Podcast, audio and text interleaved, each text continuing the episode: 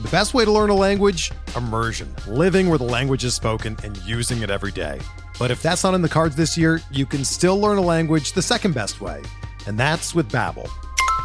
Be a better you in 2024 with Babbel, the science-backed language learning app that actually works. Don't pay hundreds of dollars for private tutors or waste hours on apps that don't really help you speak the language. Babbel's quick 10-minute lessons are handcrafted by over 200 language experts and help you start speaking a new language in as little as 3 weeks. Babbel's designed by real people for real conversations, and their tips and tools are approachable, accessible, rooted in real-life situations and delivered with conversation-based teaching so you're ready to practice what you've learned in the real world. Here's a special limited time deal for our listeners. Right now, get up to 60% off your Babbel subscription at babbel.com slash bluewire. That's 60% off at babbel.com slash bluewire, spelled B-A-B-B-E-L dot com slash bluewire. Rules and restrictions apply.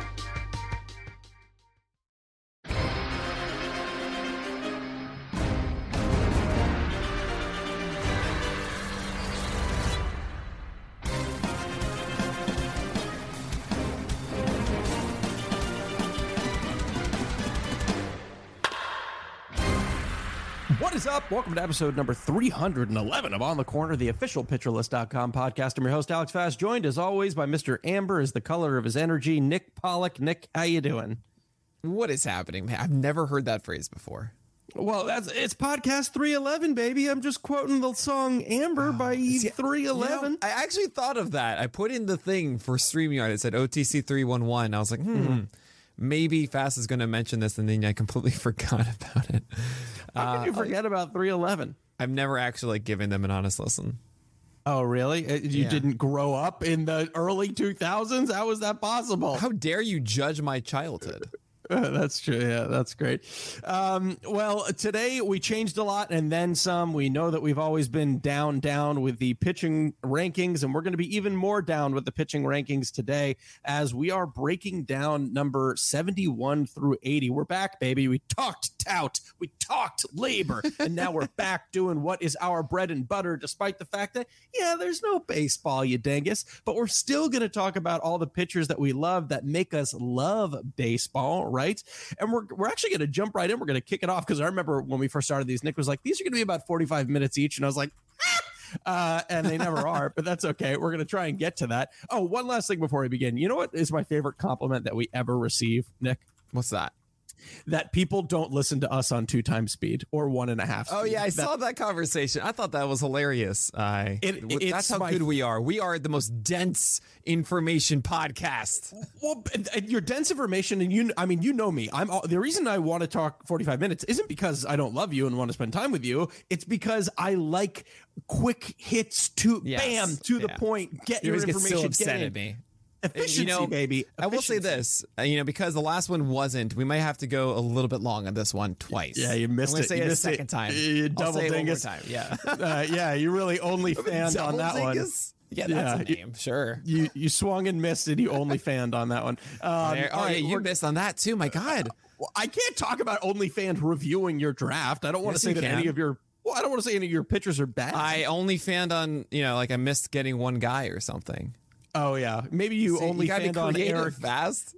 Maybe you only fanned on Eric Lauer, who we'll be talking about today. I don't know. We'll, we'll get to him, but we're not we're not talking about him first. We're actually going to jump in with a a hot young arm um, that you would see on an OnlyFans account, and that's Joe Ryan. Right now, there's a lot of people very excited about Joe Ryan. He's probably got a nice starting job inside of the Minnesota rotation because there's not a lot of depth there. Extremely minute sample size last year with 26 and two thirds innings pitched, but a 12% swinging strike rate, a fantastic 30% K rate. However, he brings you the 405 ERA with the 343 FIP, a 0.79 whip. That's a lot of stats. The TLDR is small innings, great swing and miss, not great ERA. What are you thinking over a full season for Joe Ryan? Um, first of all, if you go to his player page, you'll see this amazing headshot of him. Um, it, it's it's seriously something else that you should note and go to um, our Pitcher List player pages and check it out. Uh, Joe Ryan, it sounds like his four seamer that comes in at 91 miles per hour benefits a ton from VAA, uh, vertical approach angle, because it was really successful last year. Um, 11% swing strike rate, 30% CSW, 75% strike rate on it. I will say hard contact uh, was 27%, actually higher than I thought it would be, given how much praise we've given this fastball. And, uh, you know, he pairs that with a slider. I don't think it's that well commanded. Um, had good results last year, but five game sample, 27 innings. I, I am waiting to to find out more about Joe Ryan, and I've noticed that Joe Ryan's gone higher than where I've relatively ranked him. And my hesitation comes from the fact that we only only seen five games. Four of them were against the Cubs and the Guardians. And he got through those. I mean, one of them was this amazing 11 strikeout game against the Cubs that has bolstered everything else. Keep in mind, he was under a strikeout an inning uh, in the previous three games, right? He went seven innings and four strikeouts and just a lot of fortunate balls in play against the Guardians there. Then, of course, he strikes out 11 against the uh, the Cubs. But I remember saying before this next this last start that Joe Ryan was going against the Tigers, and I was feeling like he wasn't this command expert. You know, he didn't really have this amazing stuff that maybe the Tigers, who were actually a decent offense last year, could take advantage of that fastball, and they did. They knocked him around for six earned runs in 4.2 innings. I think the verdict is still out on Joe Ryan. I'm curious about it. I would feel okay starting him out of the gate, but it's no lock that Joe Ryan is all of a sudden going to be this absolutely overwhelming and beneficial 12 team starter.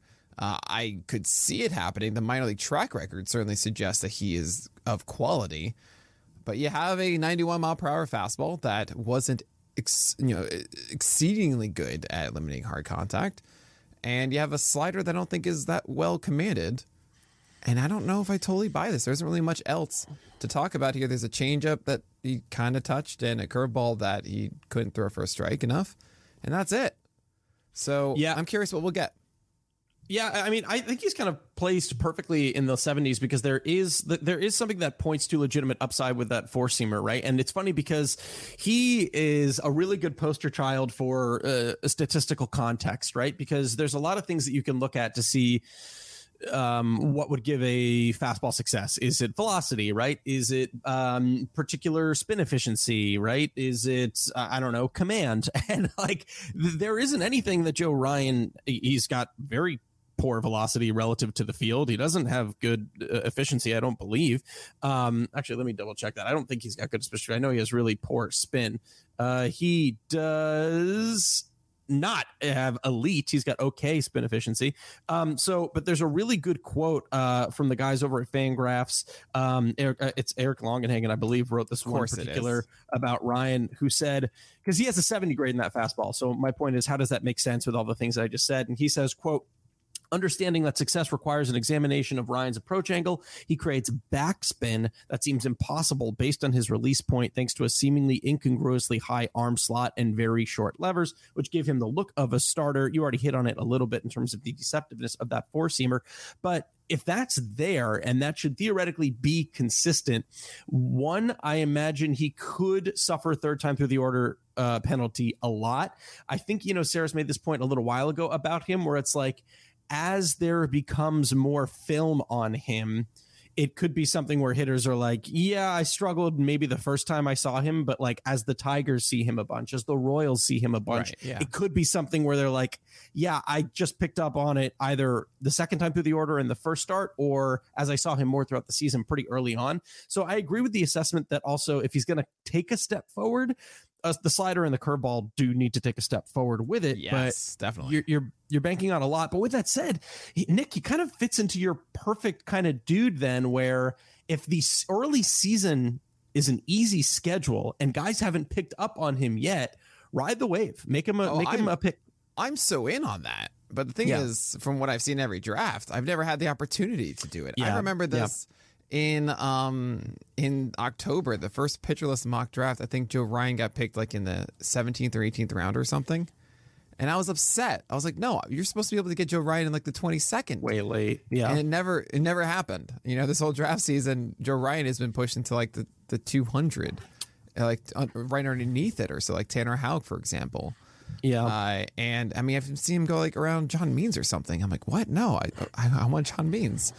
So it's it's different. It's uh, unfortunate that I likely won't get a lot of Joe Ryan, but if I I'm, I won't be upset having him in any world. That's why I have him above the other late round guys I get. But the thing is, the other late round guys are actually there when I need to make that pick.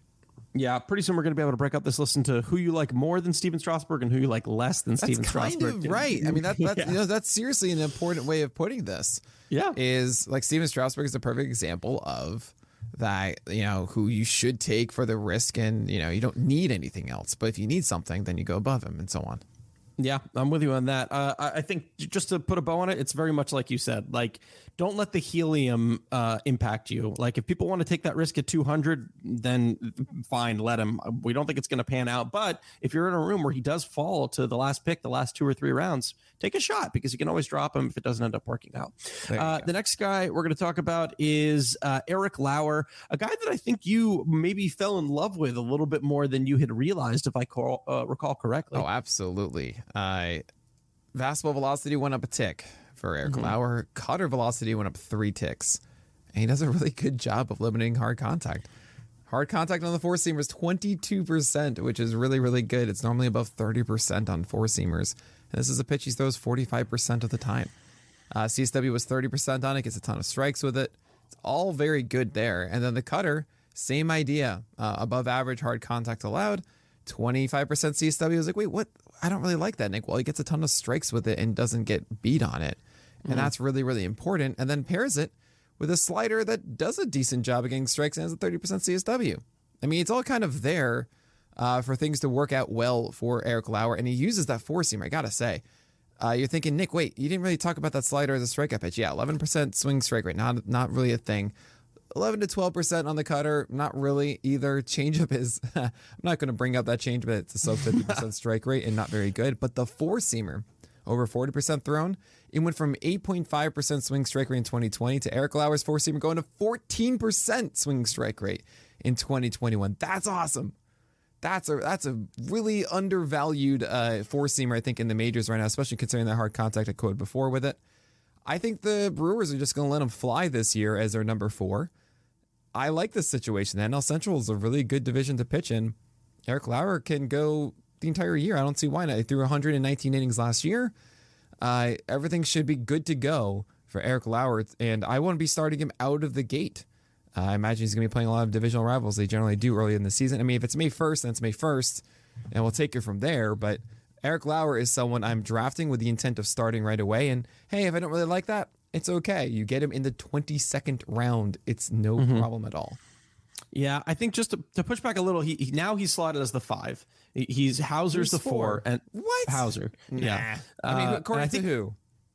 uh, it's, I think it's actually been that way on roster resource for for a while. I don't think there's been any change there. Um, Houser's the so- one that's got to hold his job instead of Ashby. honestly, I don't I don't think uh, instead of Lauer because Ashby could theoretically take either of those jobs, right? No, I'm, I'm saying the- like I'm saying like Lauer is going to be fine.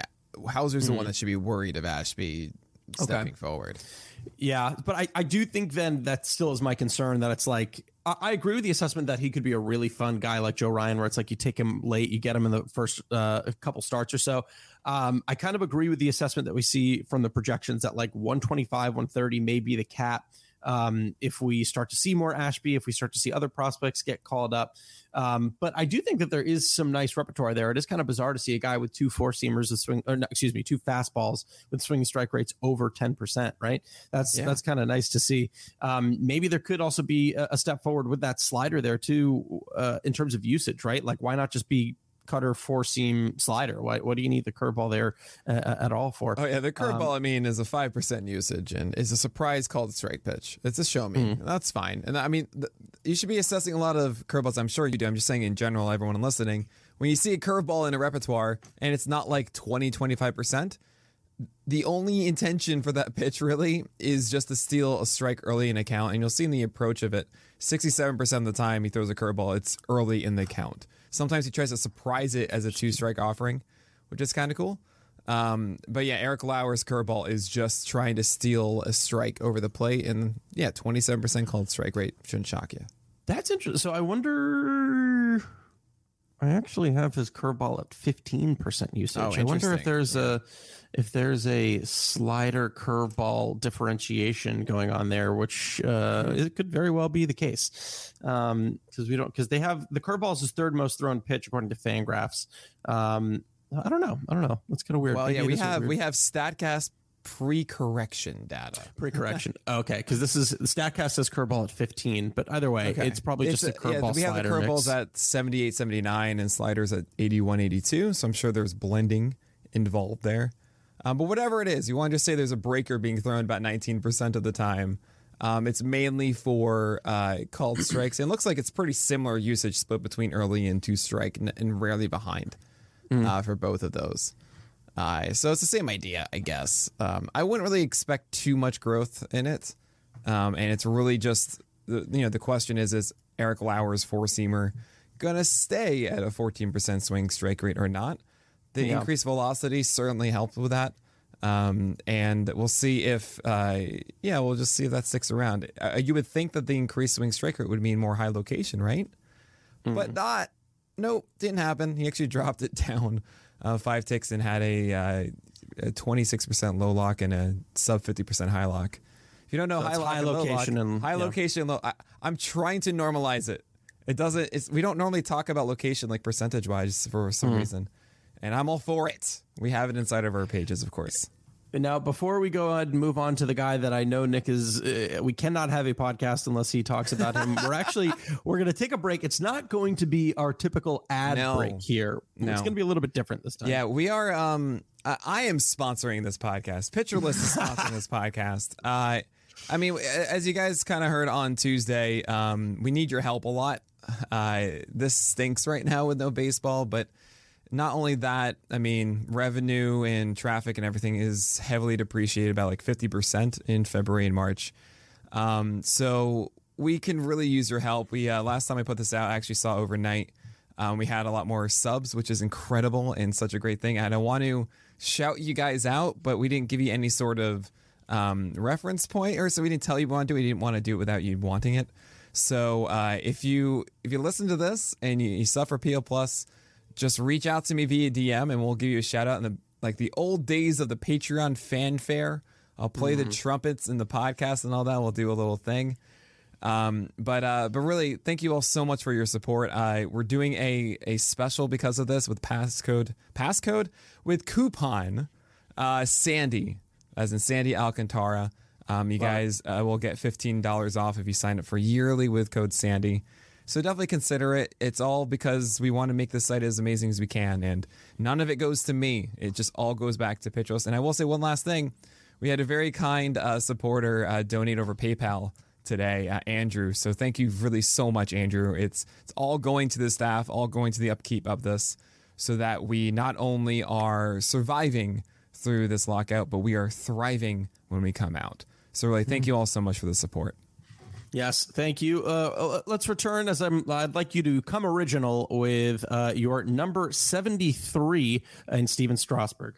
Yeah. Um, just get Stephen Strasburg in the 2020, 2020 round. 20, oh my God. 22nd. That's the word. Or 23rd round. I'm flustered today. I, yeah, Strasburg. It's probably because. I'm. Uh, it's probably because I'm subtly putting in three eleven lyrics into every intro that we do for a pitcher. Oh no, don't do that. Uh, uh, is that what you've been doing? Is that right? See, I don't know. I don't know. That's why. That's no why it's so good. That's why it makes me laugh so much. You should have. You should have told me. You should have like made it known the end of it. Um. Anyway, Stephen Strasburg, if he's throwing 92, 91 whenever we get some summer camp or something, you'll know that, oh, okay, I'll just swap him out. But the thing is, it's the end of your draft and you're probably going to swap it out anyway. But maybe Stephen Strasburg's 93, 94 and he's throwing those curveballs over 30% of the time again. That means that you'll get a really good pitcher for the cost of nothing. Just mm-hmm. take Stephen Strasburg, y'all. You won't regret it. Yeah, yeah. I mean, there's. It's it's like a. We, we, we spend so much time breaking down the indi- individual analytics on a particular person, but this is just a pure like if he's there and he's there at the end where you're going to stream that position anyway, why not? Yeah. Like, It- I- I think- why not pick. Yeah. Yeah, people forget too that 2019, I think it was, we saw career high curveball usage, and I I know I was like, oh my god, he like finally figured it out, and he was fantastic. Yeah. So if he can get back to that, you know, you- it's very remember- very nice. Do you remember a year ago when I was doing those mock drafts and it was um oh man, it was like the Chris Sale pick and the Syndergaard pick and the Severino pick and the there's one other I can't remember, but I, it was like on my bingo chart. It was like this is at the point of the draft that you should be getting these guys, you know. Sure. It's the same exact thing with Strasburg, except that there are more quality guys, so that it pushed down that point later in the draft to like the 22nd round or so. Um, like Adam Wainwright is worth your time, you know, um, stuff like that. So yeah, just just go and do it at the point like, oh man, there isn't a pitcher that is definitely going to help me. That's when you get Stephen Strasburg. Yeah, he just also it makes you feel like you're young again. Um, let's move on to Noah Syndergaard. You know, whenever I'm alone, I just feel like I'm young again with him. You know, Noah Syndergaard, number 74. Um, uh, we've discussed him a little bit in the past. I mean, my thoughts being.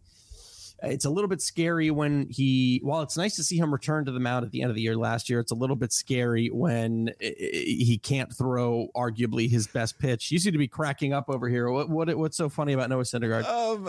uh, So okay. So all of you know how our player pages work, y'all. Um. But essentially, if uh if a pitcher hasn't qualified innings wise, I it will show blank for like all of their things because like we're not going to compare their hard hit percentage if it's outside the top 200 with anyone in the mm-hmm. top 200. He only threw two innings yeah. but he has a 62.5% hard contact rate, which of mm. course would be outside the top 200. So it's just a hyphen. I thought we had messed up because, like, wait, why aren't we returning any data for Noah Syndergaard? No, we are. It's just so bad that he doesn't rank on anything. Um, with ground ball rate at 17%, it is the, the lowest of any. But he was he was first. He led the league in walk rate at zero percent. Zero percent, right? He'd be number one. That's good to but see. right. So so Noah Syndergaard, I did not throw a curveball, did not throw a slider because apparently he's been instructed not to, as it Mm-hmm. will hurt his arm. Look, Noah Syndergaard was not amazing actually, in before actually.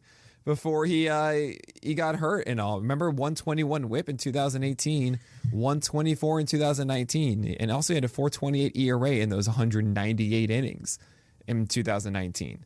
It is not a guarantee that Stephen Strasburg is a bona fide top 10 ace in any way, um, even when healthy at the moment. At the moment, and it was a sub 25% strikeout rate as well in that time. Now he's coming back and he's not throwing his slider, which was the uh, absurdly incredible pitch that he had.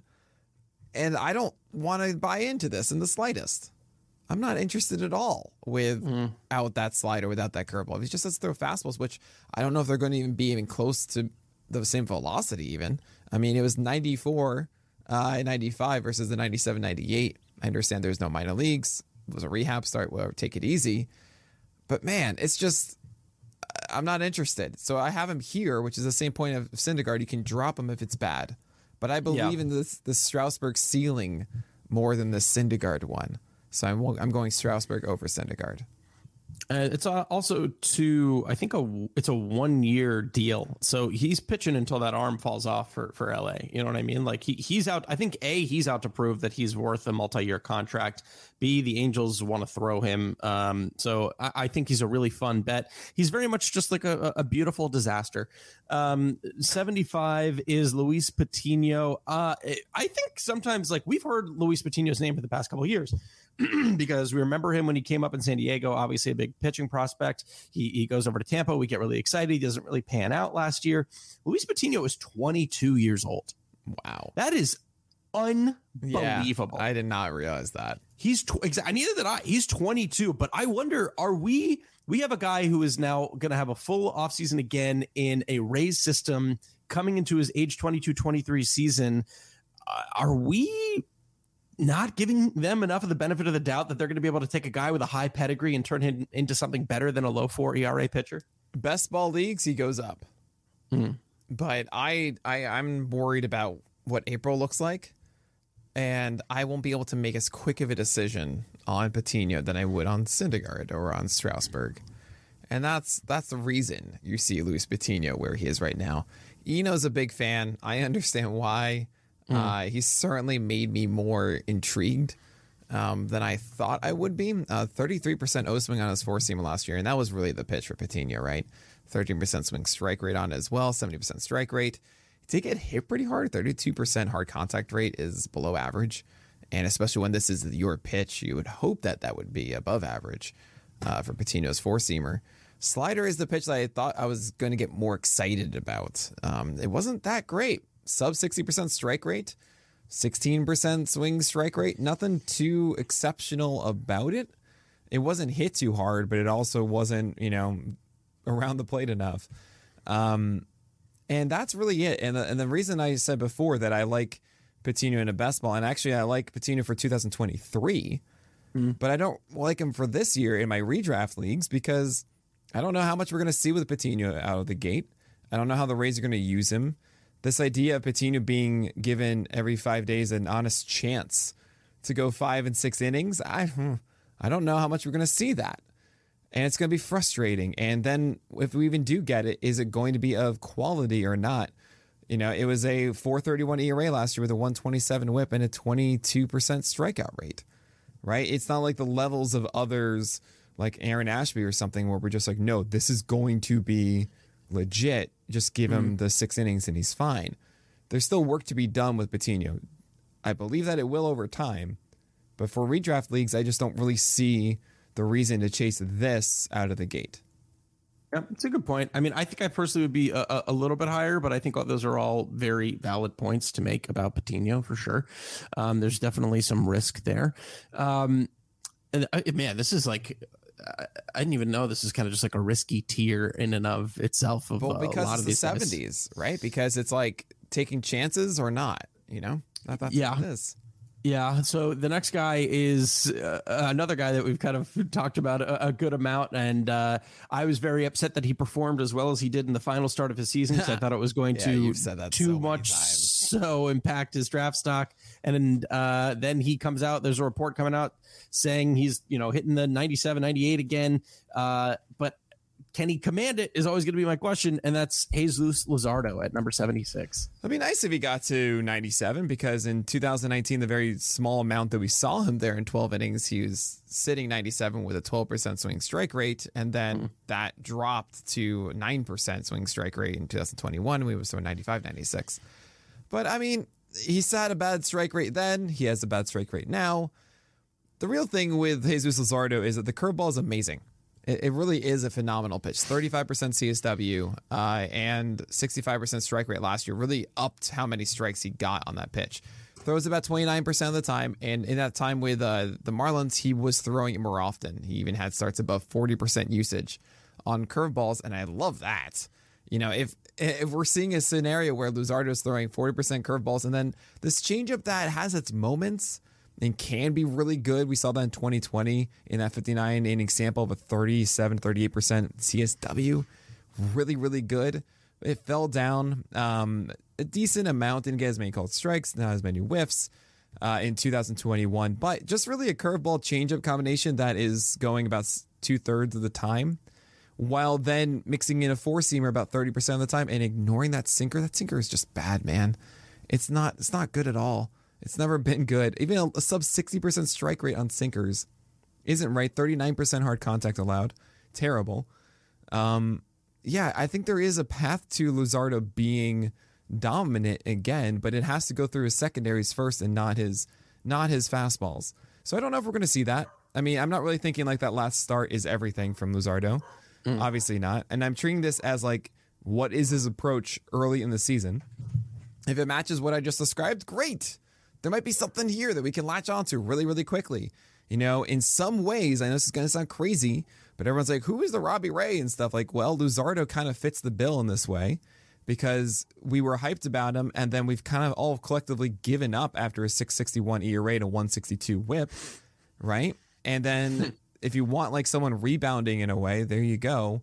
That would be Luzardo, but I mean, I'm not going to draft it expecting it. I could draft in the last round given he's there see how it is. If it's bad, you get rid of it, and if not, you move on. That's that's what the this entire podcast is. You know, this is like the first week starters right? Like just one week. Um, I don't know though. We're even- in it's like- it's like a We're not that late. It's like rent a pitcher. Oh no, you you'd be surprised how much like all of these guys are around uh in like the 21st, 22nd, 23rd. Okay. Yeah. Yeah, I think for Luzardo, I I mean, yeah, I, I agree. If I heard that there was like a like a fundamentals change, like we heard with Ray, like if there was like, because I do think the arm circle thing that we heard about in 2020 did positively impact the changes that you know Robbie Ray made in 2021. Did it? I mean, he had it and then got rid of it. Did he end up getting rid of it in 21? Oh, yeah, he didn't have it in 21. I wonder. Then I wonder, was it just a change in ideology, just going fastball Yep. slider? I mean, No, it was it was not caring about nibbling anymore. Ah, okay. He was nibbling around. It was all all over the place, and he just kind of just chucked fastballs into the zone, and it was great. But maybe that's Jesus Luzardo's problem is he can't chuck fastballs into the zone, right? He, we wish he could actually put Yeah, fastballs right. into the zone. Yeah. But it brings, you know, the walks bring up, you know, bring down the IPS. Maybe there's a and- mentality to that. You know, I don't know. Maybe. I mean, I'll be. I'm. I'm open to keep. You know, there's a difference between coming to a team and then having a full off season with the team. I'd be very curious to know. Uh, It's probably just on such an organizational basis what teams are like. Hey, you're here. Let's make some changes. Or hey, you're here. Do what you got to do, and then we'll talk to you in the off season. Right. Um. So I don't know. It, it it's it's interesting. Um, Matt. I don't know if I think I I, I agree with you. I would have Patino over Luzardo, but I think. In my rankings, if and whenever they come out, um, they uh, I would Yeah, probably have Patino a whenever little bit they're higher. supposed to come out fast. Wasn't it like now? They're, they're supposed to go. No, they're supposed to come out at the end of March, and then like I'm, I'm not gonna lie, man. I have a kid, and then also like I just got. I was like you. I just like I I, I remember sitting down on my computer after learning of the lockout stuff and looking at a picture and just being like, Yeah, this is why I forced myself to. you know, I, but- oh, if by the way, everybody listening, if you're not following in the morning, I, I'm streaming every single morning now, not Mm. even weekdays. Um, as long as the lockout is going on, once the deal has been struck, that changes. It turns into just Monday through Friday. But I'm writing in, an article in one hour, like Iron Chef style, where I don't know who the pitcher is, and I have a timer going. It gets revealed as as someone just shouts the man's name really loudly and then I spend an hour and I live stream the whole process and what I'm thinking and how I do it. I wrote about Frankie Montas in an hour, just like literally I need every single second of that hour to do it. Um, but uh, it's helped me get through this honestly fast. It's like helped me uh, stay focused and it's really fun. Just come on by. It's at twitch.tv slash pitchlist, everybody. I hope to Yeah. see you there tomorrow morning. Yeah, uh, yes, you should come check it out. It's fantastic. Uh, yeah, to put the bow on Luzardo, and it's free. It's free real estate. To put the bow on Luzardo, you know, it- you got to trust your instinct. You got to let go of regret. He's a little bit all mixed up, and Steven Matz might be as well. Um, he's going to pick 77. A lot of people seem to be giving Steven Matz a little bit of helium. They love what they saw from uh, uh, uh, when he moved to Toronto last year, which kind of you know makes sense. He ended the year with a 3.82 ERA. He moves to uh, St. Louis now. What are you thinking about Steven Matz? I think Steven Matz is fine. I mean, this is this is the Toby tier. He's he was Toby. he was the Flenderson last year, right? I mean, it's not. I apologize. It is not the the Toby tier. There is a slight tinge of upside of like maybe Matz inside of St. Louis is more than a Toby, hence why he's out of the 80s and in the 70s here. Uh, but yeah, I mean that that's what you're hoping for. You kind of hope for like Kwang Hyun Kim with the with the Cardinals from Steven Matz. Uh, it is kind of interesting that he's always been able to have this 20 to 25 percent strikeout rate along the way without a pitch that misses bats. Like it's a 14 percent uh, swing strike rate on his changeup last year. That was that was led his entire repertoire. And it doesn't make sense to me that much. Curveball gets a ton of called strikes though. 35% CSW last year.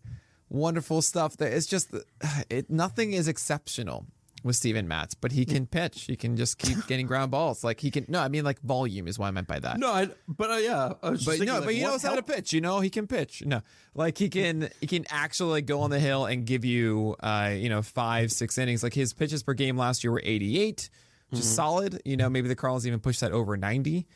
Um, it's that's good enough to be like, okay, yeah, he can get five, six innings consistently for the Cardinals and could be good ratios here. I mean, a 3.82 ERA last year. If you're saying that he gets better because of the Cardinals, that could fall down. The same time, you could sit, look at the 134 whip that he had last year or the 130 plus, and that's not great. It's not great at all. High hit per 9 as well. Um, I hope that all comes down, but we just don't know how significant the impact is. And there's a chance that Steven Matz gets worse as a pitcher as he continues to age. Yeah. It feels like there's a lot of smoke and mirrors for what happened last year. So it's not a slam dunk as as I've certainly heard a couple times this offseason, but who knows? You don't know anything about this tier. I'd like to Yeah. give it a shot and see how the first week goes. To quote my my mentor and lover Nick Pollack, "Don't draft Toby's." You don't. Uh, this is a slightly don't do it. better one. Nah, don't draft Toby's. He was the Flenderson last year, though. I feel like what, where does he help? Like, even if he helps in ERA, he hurts you with WHIP. He's not well, going to we don't know. If, innings. that's the thing, though. We don't know if he hurts in whip. It was a 9.5 hit per nine last year with a 321 BABIP. If he goes to St. Louis instead of the the Jays, right? Instead of Toronto and Dunedin and Buffalo, that's a giant gap there. So maybe he does make it up. That's the whole idea.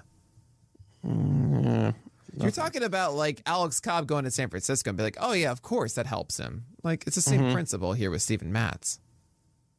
Y- y- Maybe I would rather uh, count on the the stadium's always there. The defense changes day to day. Yeah, but this is the the this is the defense. Yeah, but uh, I don't know. Unless How it's much Adam does it Wainwright. day to day. How, how much does it change? Well, I'm saying batted balls can change day to day. There's nothing, Yeah, yeah. you know. Yeah, there's but nothing gonna that be- can change. They're going to go more in his favor. They should at least. yeah, we'll see. I mean, he's he's been. I'm not yeah. drafted him, so Yeah.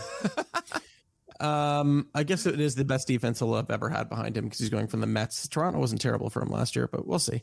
Uh, next up, we have at number 78, another guy that is gaining some recognition over in Minnesota. Um, debuted last year, young, 26, 92 and a third innings pitched with a 4.19 ERA and not great FIP at 4.56, but he did get you a good amount of Ks with that 25% K rate, and that's Bailey Ober. Uh, would love for him to be in Baltimore. That would be just a dream come true to, hear. Yeah, I got Bailey Ober. He's on the mound there, uh, throwing that four seam. Um, tell us what you think about Bailey Ober. you know there was this uh, Toyota commercial that would play in Cape Cod all the time. It was Hyannis Toyota, but he would always say Hyannis Toyota. And we were always like, "What is this? What is this What is- accent?" And until one day we realized it was the Baltimore accent. And Oh, like, if it was- us. If it was Baltimore, then he put an R at the end. Toyota. Hyannis Toyota. Uh, but Bailey Oberizzi, as I like to call him, has a high lock of 72% on his four seamer and just an 8% low lock on it, which is insane, right? Like, this is what he does. He does exactly what Jacob Odorizzi wants to do, but he does it with his own four seamer. And yes, I, it's amazing how easy that pun is. I was like, oh, he's like Jacob Odorizzi, Bailey Ober. Oh my God. Oh, wow. He has a slider. These are the things that bring me joy in life. Yeah, Nick went catatonic for two days because he had the perfect Bailey Ober. You some some people have these wonderful nights with friends and go off and sing karaoke and have a lovely time, and I'm like, no, I got Bailey Oberizzi. um, CSW of only 29% on the slider last year, 64% strike rate, 27% hard contact rate, nothing exceptional. But there were days that he had that slider working down and away from righties, and if you compare that effectively with that high heater, that can be essentially the Blake Snell blueprint um, that can work it really well. The changeup is nothing really to report about. Or he did throw it against righties, which is kind of interesting. You know, maybe he does mix it in better, and then he has a curveball that he tries to get called strikes with. He does. 30% called strike rate, 41% CSW last year, 71% strike rate, used 11% of the time. Maybe that is more of an answer, but honestly, you'll probably throw that 10% of the time. It should be fine, probably not as good as that. Ober will throw those high heaters probably 60% of the time. The question is if that slider can take another step forward or not. If it can, there's something actually to really like here, and I would argue in some ways it could be much better than Joe Ryan if it does. But we don't know if that will, and uh, it might be kind of tough dealing with like four innings and change constantly from Bailey Oberizzi. Sorry, I was just I, I, couldn't stop cracking up thinking about people listening to this on two times speed and us doing a Baltimore accent. What that must it, it sounds it sounds awful as is, but like it, doing it at two times speed, it, it just is. I'm trying to drink coffee new... here, and I can't even like take a sip, trusting that I won't like spit it out now fast. Come on, stop okay, making me laugh. Sorry. Uh, next up, we have at number seventy nine, uh, Nick Martinez. He he comes over from I believe he was in um was he in he was in Japan. I think he was for the KBO, right? Um, Yes. Yes. Uh, he yes. agrees to a four-year, twenty million uh, contract with the Padres. Um, the last time that we saw him in, in, the bigs was in 2017 in Texas. Kind of back-to-back five uh, plus ERAs. Small, smaller sample in 2016. Um, you seem to be a little excited about Nick Martinez. No, he was in. About. He was in Japan for the Hawks. He was in Japan. Yeah, yeah. The SoftBank Hawks, right? Uh, that is correct. Yes, I went to a a baseball bar in Japan that happened to be a SoftBank's Haw- SoftBank Hawks like shrine bar. yeah, it was tough to say. And it was one of the like this dude was so excited that I was there. It was just he and his wife who ran it. He had he played every SoftBank Hawks game. He had merchandise everywhere. He brought out um oh my goodness, what was his name? The the the Japanese player who played for the Blue Jays for a while. Um, uh, uh, Munenori Kawasaki. Yeah, he's the uh, best. yes. He brought out his jersey. He let me wear it. He was so excited that I know who Munenori Kawasaki was. I knew yeah. him because he used to walk off the Orioles all the time. Anyway, I digress. No, because he was one of the most entertaining players we had. Oh, you know? He was so great. He was great. Um, Monkeys don't cramp. yeah. So was that what he said? Like he he was just brilliant. Uh, um, I love him. So what do you, you're thinking, Nick Martinez? You're believing in kind of the resurgence. Uh, I'm not believing. I think it's an intriguing pick to make at the end of your draft. Um, mm. What happened? I mean, the numbers are 25% strikeout rate and a sub 7% walk rate in a 162 ERA in Japan across about 150 innings. Awesome. Um, he upticked his fastball to nearly 94. So essentially, that's about 93 to 94, which isn't that impressive, but it was 91 when we were originally saw Nick Martinez. And maybe there's something to it. Apparently, his changeup is way better as well. I don't know, is what I'm getting at. You know, I remember us being hyped about Josh Lindblom. Didn't quite pan out as we expected. But then again, Miles Mikolas did really well. There was a touch of moments with Merrill Kelly doing this. Chris mm-hmm. Just had a great season with the Mariners. This could be something. And as I'm saying a lot here, it's the first week of the season. I want to see what they look like. I want to yeah. get an assessment of them and then be quick to move on. Put it this way too: if you saw a guy in the minors who had 100, a guy in AAA with 140 innings and a 1.6 ERA, you'd be interested. Sure. You'd be like, okay, there's something happening that's right here, and that's essentially what Nick Martinez was able to do because it's kind of you know, uh, Japan is kind of often compared to AAA. It's, it's pretty pretty similar in level there, at least more so than the KBO is. Um, we're gonna wrap up here at number 80 with um I guess he doesn't have the most upside. He is probably the most upside of the past four or five guys that we talked yeah. about. Um, because you know this is theoretically a guy where if he's firing on all cylinders, he's returning SP one, SP two value. He hasn't for a while, but he has shown that he can do it in the past. If you know he's battled with injuries, obviously battled with leukemia and, and won, which is awesome. And that's Carlos Carrasco. Uh, how are you feeling about Carlos Carrasco, and why are you a little more hesitant to take him than you are Ober or Nick Martinez? I think it'll be clearer early on with um, with Nick Martinez and same with Bailey Ober. The thing is about Carrasco is that traditionally, as we move away from these former aces, uh, Carrasco is going to be uh, 35 this year. Mm. We attribute that age with one major statistic, and that's declining velocity. Right when you see guys come back from an injury, as Carrasco did last year, we think, okay, he's not the same because you know Corey Kluber's throwing softer in his sinker, and Greinke's throwing softer, and so on and so forth. All these guys are not throwing what they used to. Carrasco's velocity was 93.4, and in 2018 it was 93.7. Uh, that is not the problem um, with Carlos Carrasco, if you can believe it. The problem was that his changeup fell from a 71% strike rate in 2019 to a 59% last year.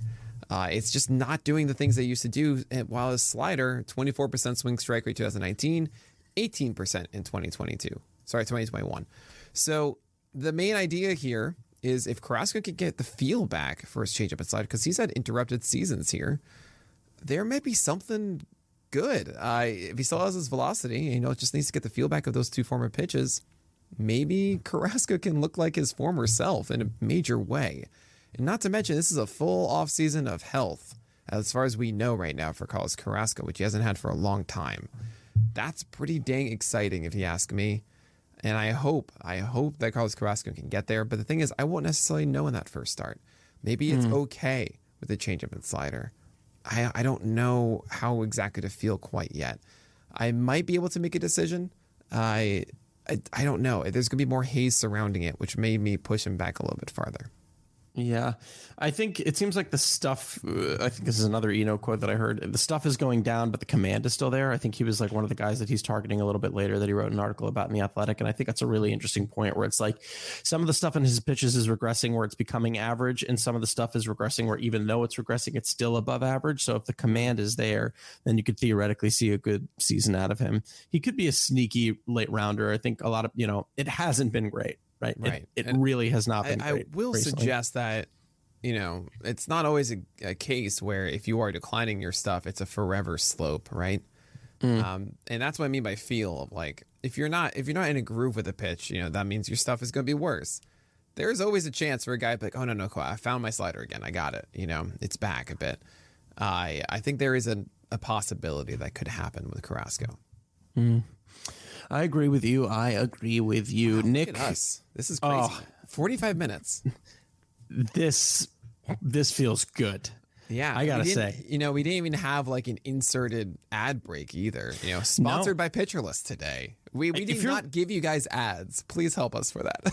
I mean, honestly, like let us know. Do you like this? Like you can reach out to us too. Like I, this is my preference because I like knowing that people can put it on one and a half speed and like walk their dog and have information on ten pitchers. We're gonna make this now fifty five minutes, aren't we? no, I'm done. Um, all right, actually, there you go. That's it. That's gonna do it yeah. for episode number three eleven of On the Corner, the official pitcherlist.com podcast. I'm your host, Alex Fast. And I'm Nick Pollack, and we'll talk to you guys next week you